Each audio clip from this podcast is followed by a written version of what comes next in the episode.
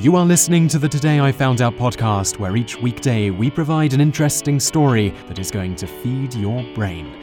You can read more great articles like this by going to todayifoundout.com.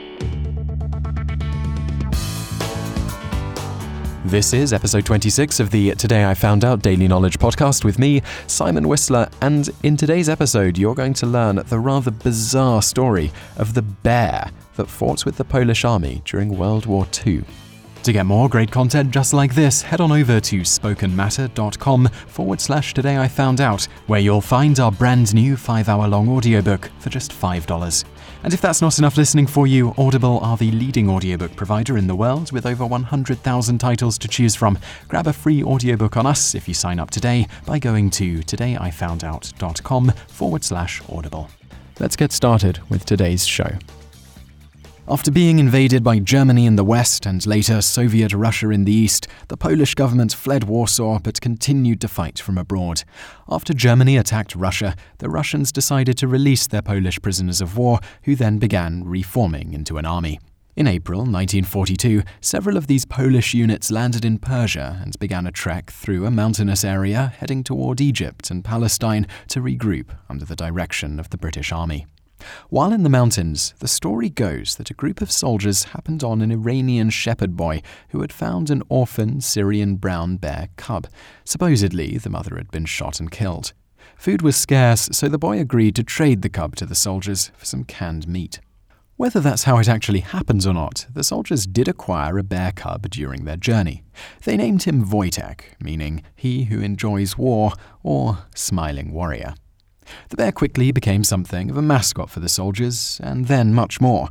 As the author of Wojtek the Soldier Bear, Gary Paulin, stated, the Polish soldiers had come from nothing and had lost everything during the war. The bear became so much more than just a mascot to them. He was a real boost to their morale. At this point, Wojtek became an unofficial member of the 22nd Transport Company, Artillery Division, Polish 2nd Corps. When the company relocated to Iraq, then Syria, Palestine, and Egypt, Wojtek moved with it. While Wojtek was young, the soldiers nursed him with condensed milk placed in empty vodka bottles, then fed him fruit, honey, and syrup until he was able to eat more solid foods. Knowing little about the care and feeding of bears, they eventually treated him as if he were just another soldier, including giving him beer rations, which quickly became his favorite beverage. He also developed other vices over the years, like smoking and eating cigarettes. Despite his smoking habit and seemingly a lack of proper nutrition for a bear, Wojtek grew to be a nice sized brown bear, standing in at about six feet tall and weighing around 485 pounds. His favourite pastime was wrestling his comrades, though he also enjoyed a good game of tug of war. Besides these activities, Wojtek enjoyed playing with other animals. He was best friends with a Dalmatian belonging to a British liaison officer. The two animals would play and wrestle together. Not all animals were open to befriending the bear, though. Wojtek, at one point, approached a horse in a field and was kicked in the head and neck several times. He reportedly stayed away from horses and mules after that. In Palestine, Wojtek inadvertently helped capture a thief who broke into an ammunition compound. To the thief's surprise, besides ammunition, he found Wojtek, who often slept in there. Upon seeing the bear, the would be thief made quite a commotion, which alerted the soldiers, who then arrested the man. Wojtek was rewarded with a bottle of beer.